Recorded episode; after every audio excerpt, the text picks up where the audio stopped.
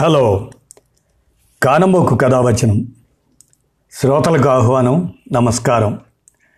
సమకాలీన కథా సుగంధం ఈ శీర్షికన. ఇప్పుడు మట్టివాసన అనే ఈ కథను గన్నవరపు నరసింహమూర్తి రాయిగా నేటి తరం యువతను దృష్టిలో పెట్టుకొని బంధాలకు అనుబంధాలకు దూరం కాకుండా చదువు అన్నది కేవలం డబ్బు సంపాదన కోసం కాదని అమెరికాకు వెళ్ళే ప్రయత్నంలో ఉన్నవాళ్ళని కన్నవాళ్ళకు దూరంగా ఉండటమే గొప్పగా భావించవద్దనే సందేశాన్ని తెలుపుతున్న ఈ కథను మీ కానమోక స్వరంలో వినిపిస్తాను. ఆలకించండి.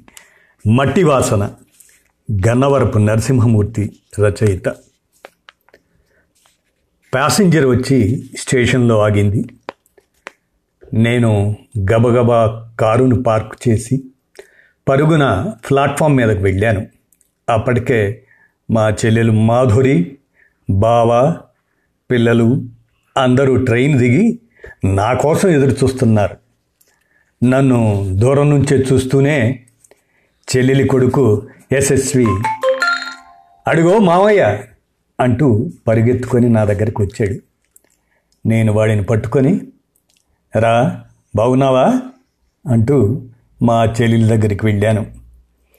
మా బావ శేఖర్ హైదరాబాద్లో బ్యాంక్ మేనేజర్గా పనిచేస్తున్నాడు. చెల్లెలు అక్కడ టీచరు ఇద్దరు పిల్లలు. కొడుకు ఎస్ఎస్వి ఇంటర్ పూర్తయింది. కూతురు హరిణి ఇంటర్ మొదటి సంవత్సరం పూర్తయింది. ప్రతి సంవత్సరం వేసవికి మా ఊరు వస్తుంటారు. కానీ ఈసారి మూడేళ్ళ తర్వాత వస్తున్నారు. ఏమ్మా బాగున్నావా?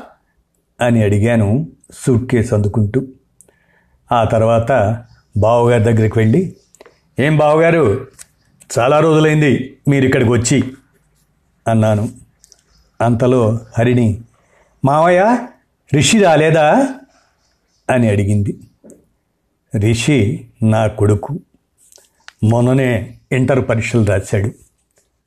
వాడు పొలానికి వెళ్ళాడు. మనం ఇంటికి వెళ్ళేసరికి వచ్చేస్తాడు. పదండి బయట కారు ఉంది అంటూ లగేజ్ పట్టుకొని ప్లాట్ఫామ్ బయటకు వచ్చాను అన్నయ్య మన ఊరు వచ్చి నాలుగేళ్ళు అయిపోయింది అంతకు మునుపు ప్రతి సంవత్సరం వచ్చేవాళ్ళం కదా. ఇన్నాళ్ళ తర్వాత ఈ స్టేషను ఈ ప్రాంతం చూస్తుంటే నాకు చాలా ఆనందంగా ఉంది అంది మా చెల్లెలు మాధురి. ఆ తర్వాత అందరం కారులో బయలుదేరాం. ప్రభాత సమయం కావడంతో వాతావరణం ఆహ్లాదకరంగా ఉంది. ఏం బావగారు? ఎలా ఉంది హైదరాబాద్ జీవితం? అని అడిగాను. మా బ్యాంకు ఉద్యోగాలు ఎప్పుడు ఒకేలా ఉంటాయి. పది గంటలకు వెళ్ళడం రాత్రి ఎనిమిదికి రావటం. No change. అన్నాడు నవ్వుతూ.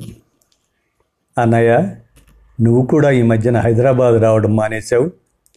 వదినైతే ఫోన్లో మాట్లాడటం కూడా తగ్గించేసింది. అంది మాధురి కోపంగా. లేదమ్మా నా స్కూలు పొలం పనులు క్షణం తీరిక లేదనుకో అందుకే రావటం కుదరటం లేదు. నువ్వు కూడా పుట్టింటికి రావడం మానేసావు కదమ్మా. అదే బాధగా ఉందన్నయ్య. నాకైతే ప్రతి సంవత్సరం రావాలని ఉంటుంది. కుదరడం లేదు. మావయ్య మన ఊరు ఇంకా ఎంత దూరం? అడిగాడు యశస్వి. మన ఊరికి స్టేషను పది కిలోమీటర్లు రా. ఇంకో పది నిమిషాల్లో వెళ్ళిపోతాం. అది సరే నువ్వు ఐఐటి ఎంట్రన్స్ రాసావు కదా? ఎలా రాసావు? అన్నాను. బాగానే రాశాను మావయ్య. ర్యాంక్ ఎక్స్పెక్ట్ చేస్తున్నాను. రిషి ఎలా రాశాడు? వాడు నాతో ఒకసారి కూడా ఫోన్లో మాట్లాడలేదు. నాకు కోపంగా ఉంది. వాడు మొన్నటిదాకా రోజు బస్సులో పట్నం వెళ్ళి కాలేజీకి వెళ్ళాల్సి రావడంతో అసలు తిరుగుండేది కాదు. ఇంటర్ అయిపోయింది కదా. ప్రస్తుతానికి వాడు ఖాళీయే. మీ ఇష్టం? ఎంతసేపు అయినా మాట్లాడుకోండి అన్నాను నవ్వుతూ. మేము ఇలా మాట్లాడుకుంటుండగానే మా ఊరు వచ్చేసింది. కాసేపటికి కారు మా ఇంటి ముందర ఆగింది. కారు ఆగగానే నా శ్రీమతి రాధ పరుగున వచ్చి నా చెల్లెల్ని కావలించుకుంది. వదిన చాలా రోజులకు మళ్ళీ మన ఊరు వచ్చాను అంది మాధురి చెమర్చిన కళ్ళను తుడుచుకుంటూ. ఆ రాత్రి అంతా కబుర్లే కబుర్లు. భోజనాలప్పుడు పిల్లలతో సినిమాల గురించి కాలేజీల గురించి ఐఐటి పరీక్షల గురించి టీవీ సీరియల్స్ గురించి మాట్లాడాను. మాధురి రాధ మాకు భోజనాలు వడ్డిస్తూ కబుర్లు చెప్పుకున్నారు. ఆ తర్వాత వాళ్ళ భోజనాలు కూడా మొదలయ్యాయి. ఎరా ఎస్ఎస్వి ఐఐటి ఎంట్రన్స్లో ర్యాంక్ వస్తే ఏం చదువుతావు? అని అడిగాను. వాడు మాట్లాడలేదు. మా బావ సేకరం కల్పించుకొని వీడికైతే కంప్యూటర్స్ చదివి స్టేట్స్కి వెళ్ళాలని ఉంది. అందుకే రామాయ కోచింగ్ సెంటర్లో చదివిద్దాం అనుకుంటే వీడికి అందులో సీట్ రాలేదు. చూడాలి ఈ వారంలోనే కదా రిజల్ట్స్ వస్తాయి అన్నాడు. ఎరా అమెరికా వెళ్తావా? అని వాడిని అడిగాను. వెళ్తాను మావయ్య అన్నాడు వాడు. నువ్వు చదివింది ప్రైవేట్ కాలేజీ కదా బాగా టెన్షన్ పెట్టుంటారు. లెక్కలు సైన్సు బాగా అర్థమయ్యేట్టు చెప్పారా? లేక ఈజీ మెథడ్స్ చెప్పారా? బాగానే చెప్పారు. నేను అడిగింది మూలాలు చెప్పారా? లేకపోతే సిలబస్ ప్రకారం అవసరమైన మట్టుగా చెప్పారా? అని. పర్వాలేదు బాగానే చెప్పారు అన్నాడు. నేను ప్రశ్న అడుగుతుంటే వాడి ముఖంలో ఎందుకో ఇబ్బంది కనిపిస్తుంది. మనస్ఫూర్తిగా సమాధానాలు చెప్పడం లేదు. ఇంతలో మా చెల్లెలు మాధురి మాకు పెరుగు వడ్డిస్తూ ఎరా రిషి నువ్వెలా రాశావు?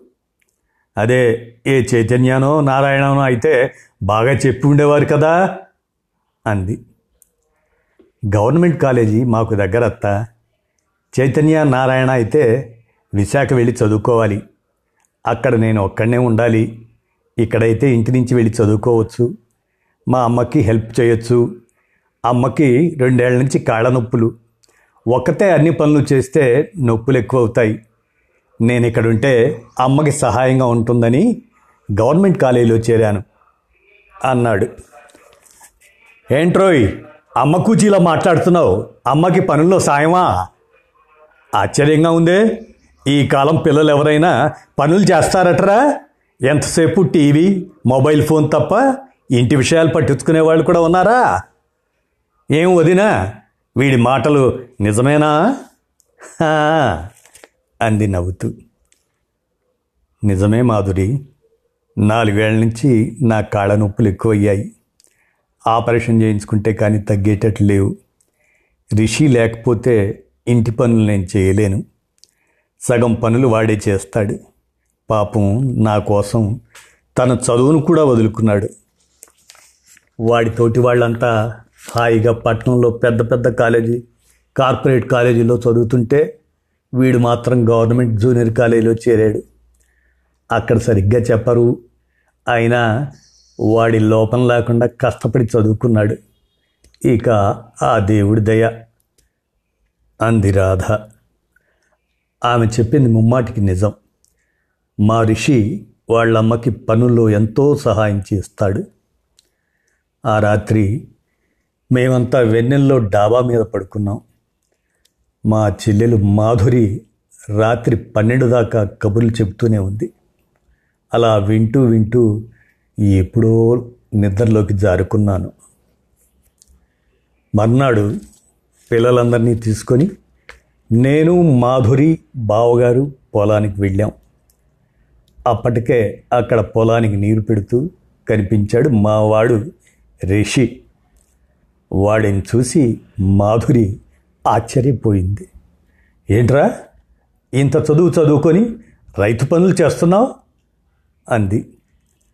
వాడికి చిన్నప్పటి నుంచి పొలం పనులంటే ఇష్టం అని చెప్పాను. సాయం సమయం పడమటి సంధ్య సింధూర వర్ణంలోకి మారిపోతుంది. నీలి ఆకాశంలో తెల్లటి మబ్బులు హరితవర్ణపు పొలాల మీద ఎగురుతున్న తెల్లటి కొంగలు పూలదండల్లా కనిపిస్తున్నాయి. ప్రకృతి శోభాయమానంగా ఉంది. కానీ యశస్వి కానీ హర్షిని కానీ ఆ ప్రకృతిని ఆస్వాదించే స్థితిలో లేరు. వాళ్ళిద్దరూ దూరంగా నడుస్తూ సెల్ ఫోన్లో ఎవరితోనో నవ్వుకుంటూ మాట్లాడుకుంటున్నారు. వాళ్ళ ప్రవర్తన నాకు ఆశ్చర్యం కలిగించింది. మధు వాళ్ళని పిలు. ఇంత చక్కటి పొలాలు ప్రకృతి మళ్ళీ చూసే అవకాశం రాదు అన్నాను. చెల్లెలు వాళ్ళని పిలవకుండా సంశయిస్తుండటంతో నేనే వాళ్ళని పిలిచి ఇక్కడికి రండి కాసేపు ప్రకృతిని ఆస్వాదించండి అన్నాను. వాళ్ళు నా వైపు కోపంగా చూసి మోహాలు ముడుచుకొని వచ్చారు. యశస్వి ఆ ఎగిరే పక్షులు ఏమిటో తెలుసా? అని అడిగాను. వాడు నా వైపు చూసి తెలియదన్నట్లు తలూపాడు. కొంగలు క్రేన్స్ అంటారు. ఎంతకని ఆ సెల్ ఫోన్లు ఇక్కడ ఉన్నవాళ్ళైనా ఇక్కడ ఉన్ననాళ్ళైనా ఆ సెల్ ఫోన్లు ముట్టుకోకండి. Enjoy village life. ప్రకృతిని గమనించండి అన్నాను. కాసేపటికి రిషి మా దగ్గరికి వచ్చిన తరువాత బోరింగ్ షెడ్ దగ్గరికి వెళ్దాం. అక్కడ కొబ్బరి చెట్టుకు కాసిన కాయలు దించి మాకు కొట్టి ఇచ్చాడు మా రైతు వెంకన్న. చాలా బాగున్నాయి అన్నయ్య అంది మాధురి. రిషి వాళ్ళకి జంతికలు ఇచ్చాడు. దేనికి రోయ్? ఇవన్నీ అడ్వాన్స్ పార్టీయా? అంది హరిణి. అమ్మ మొన్న చేసింది. నేను ఇక్కడ కొన్ని ఉంచుతాను. పొలానికి వచ్చినప్పుడు తినొచ్చని అన్నాడు రిషి. నాన్నగారు ఎల్లుండే ఐఐటి రిజల్ట్స్ అన్నాడు రిషి. అప్పుడే వచ్చేస్తున్నాయా? మా ఎస్ఎస్వికి ఎంత ర్యాంక్ వస్తుందో? వాళ్ళ కాలేజీ వాళ్ళు వీడి మీద బాగా ఆశలు పెట్టుకున్నారు. అంది మాధురి. ఎరా ర్యాంక్ వస్తే బ్రాంచ్ తీసుకుంటావు? రిషి అడిగాడు యశస్విని నేను కంప్యూటర్ సైన్స్ చదవాలని డిసైడ్ అయిపోయాను. అది బొంబాయి ఐఐటీలో అన్నాడు యశస్వి నువ్వు ఎలా రాసావు రిషి? ఎక్కడైనా కోచింగ్ తీసుకున్నావా? అడిగింది మాధురి. లేదత్త కుదరలేదు. మామూలుగా ఇంట్లోనే ఉండి చదివాను. ర్యాంక్ వస్తే చదువుతాను లేకపోతే ఎంసెట్ రాశాను. కాబట్టి ఏదైనా యూనివర్సిటీలో వస్తే అక్కడ చదువుతాను. అదేంట్రా అలాగంటావు? ఐఐటీలో చదివి అమెరికా వెళ్ళాలని లేదు? అమెరికా లైఫ్ వేరు. బోలెడు డబ్బు. Happy life. నీ వయసు వాళ్ళు ఎంత త్వరగా అమెరికా వెళ్దామా అని చూస్తుంటే నువ్వేంటి పాతకాలం మాటలు మాట్లాడుతున్నావు? అంది ఆశ్చర్యపోతూ. నాకు ర్యాంకు వచ్చి ఐఐటీలో సీటు వచ్చినా అమెరికా వెళ్ళనత్తా. ఇక్కడే చదువుతాను. మన దేశంలోనే ఉద్యోగం చేస్తాను అన్నాడు రిషి. ఆ రాత్రి భోజనానికి రాలేదు యశస్వి. తలుపేసుకొని గదిలో పడుకున్నాడు. నేను మాధురితో వాడెక్కడా అని అడిగాను భోజనాల దగ్గర. వాడు అడిగినట్టున్నాడు వాడినేమన్నా అంటే ఆ రోజంతా వాడు గదిలోంచి బయటికి రాడు. ఇందాక నువ్వు ఫోన్ పక్కన పెట్టమని కోప్పడ్డావు కదా అది మనసులో పెట్టుకున్నట్లున్నాడు. వాడు చిన్నప్పటి నుంచి చాలా సెన్సిటివ్. అందుకే మేమిద్దరం కూడా వాడిని ఏమీ అనం.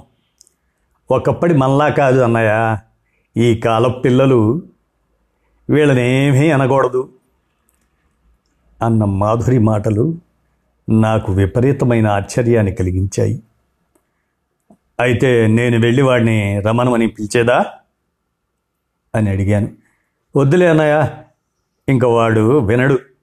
రేపు ఉదయానికి మామూలు అవుతాడులే అంది.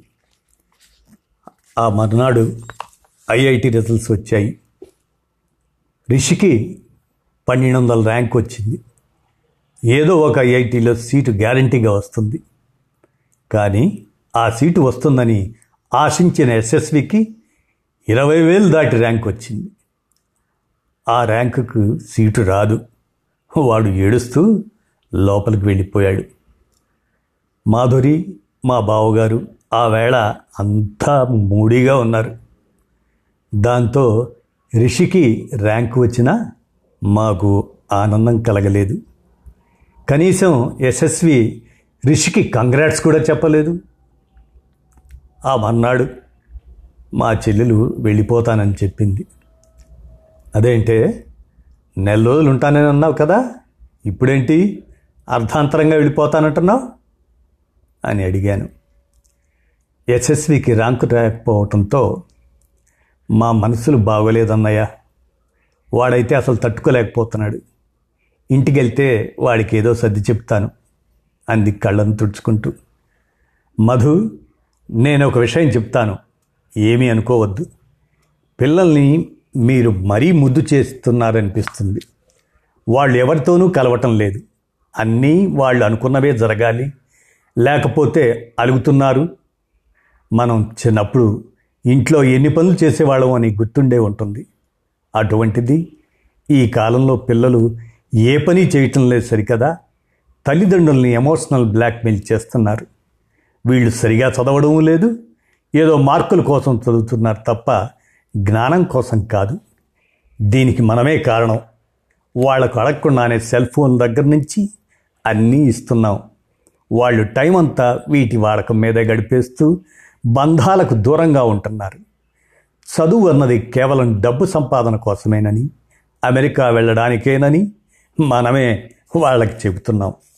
దానివలన వాళ్ళు మొండి తీరిపోతున్నారు అన్నాను. నువ్వు చెప్పింది నిజమే అన్నయ్యా. వాళ్ళని మీలా సక్రమంగా పెంచక తప్పు చేశాం. ఇప్పుడు మొక్కల స్థాయి నుంచి మానులైపోయారు.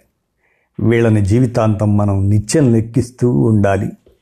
వాళ్ళు సొంతంగా ఆ ప్రయత్నం చేయకుండా మనమే అడ్డుకుంటున్నాం. రేపు పెద్దయ్యాక ఏదైనా సమస్య వస్తే వీళ్ళు పరిష్కరించుకోలేరు. అప్పుడు కూడా మన వైపే చూస్తారు. రిషిని చూస్తే ఆనందం వేస్తుంది. వాడు భూమి మీద నడుస్తున్నాడు. తల్లిదండ్రులంటే అభిమానము ప్రేమ చూపిస్తున్నాడు. నేను అమెరికా వెళ్ళిపోతే అమ్మా నాన్నను ఎవరు చూస్తారని ఆలోచిస్తున్నాడు. చదువుకొని అనుభవిస్తూ చదివాడు. అందుకే వాడికి ర్యాంక్ వచ్చింది. ఏమైనా ఇంటికి వెళ్ళిన తర్వాత ఈ విషయమై మేం కూడా ఆలోచిస్తాం నయ్యా అంది కారెక్కుతూ దానికి బాధతో వీడ్కోలు పలికాను ఇదండి మట్టి వాసన అనే కథ. గన్నవరపు నరసింహమూర్తిరాయిగా కానమోకు కథ వచ్చిన శ్రోతలకు వినిపించాను. విన్నారుగా? ధన్యవాదాలు.